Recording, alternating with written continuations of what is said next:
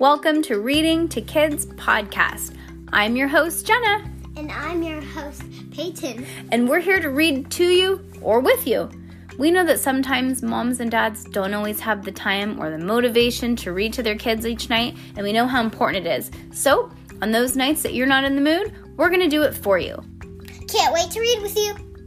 Good job, Peyton. High five.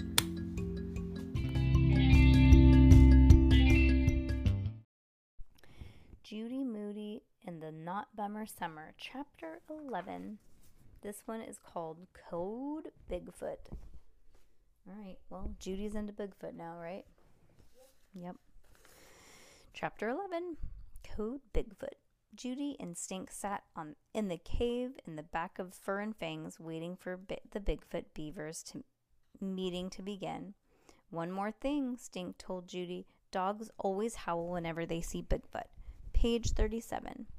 Just then, Zeke banged on a gavel.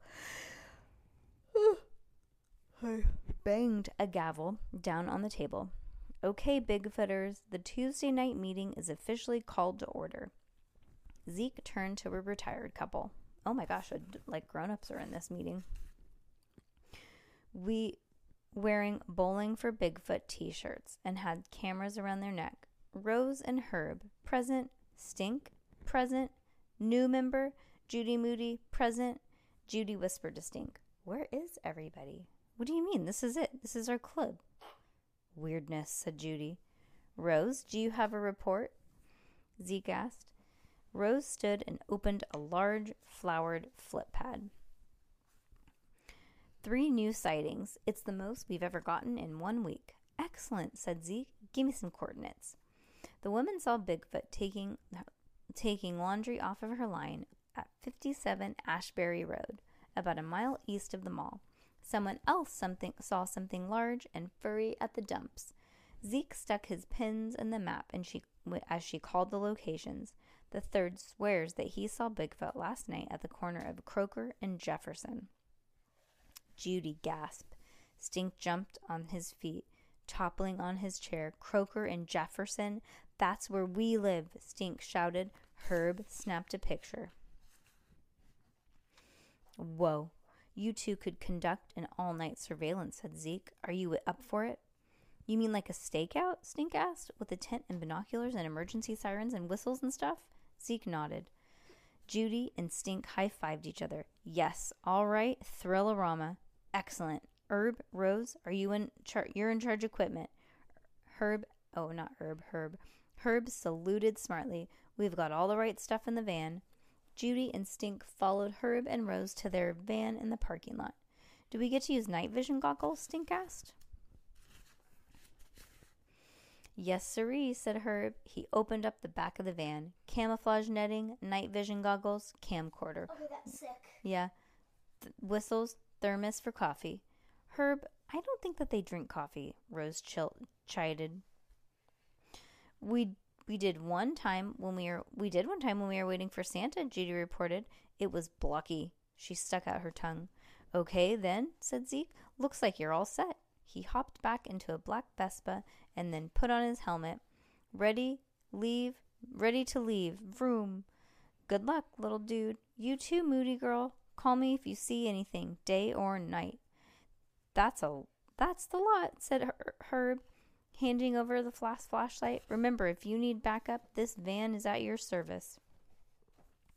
August 6th, 8:13 p.m. The trap is set and Bigfoot stakeout has officially begun. The Stink Moody reporting live from the Moody backyard. Stink, said Judy, saying that we hung up 38 peanut butter jars for Bigfoot as bait. Oh, Ju- Stink, Judy said, say that we hung up 38 peanut butter jars for Bigfoot bait and that you're pretending to be a berry bush. Stink panned to the camera over to Judy, panned the camera over to Judy, who was staggering around wearing night vision goggles. Hey, you look like an owl girl or something. Look.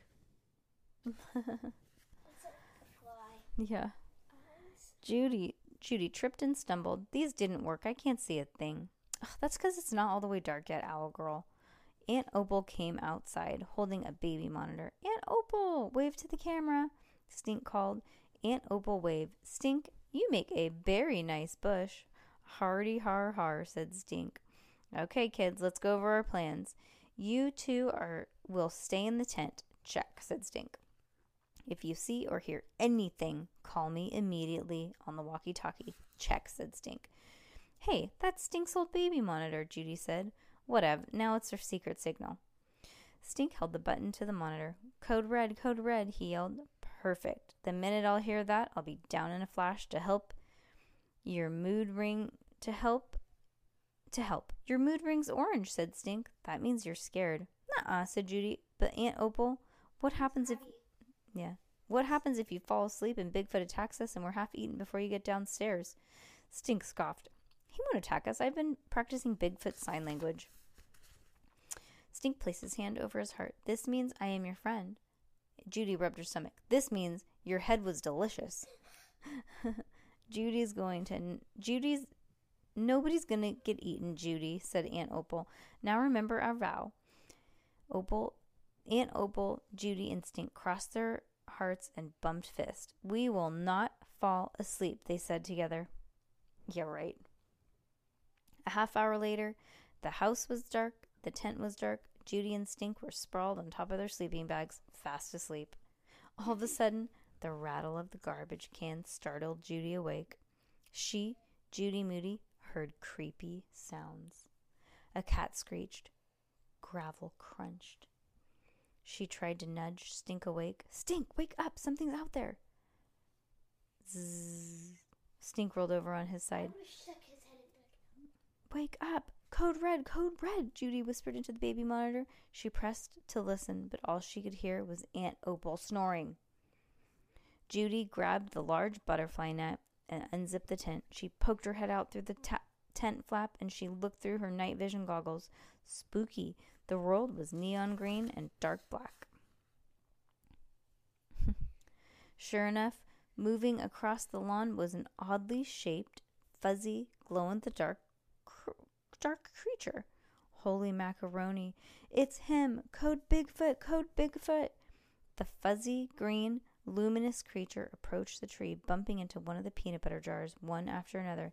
Hey, ow, ow, ow. Judy leapt into action.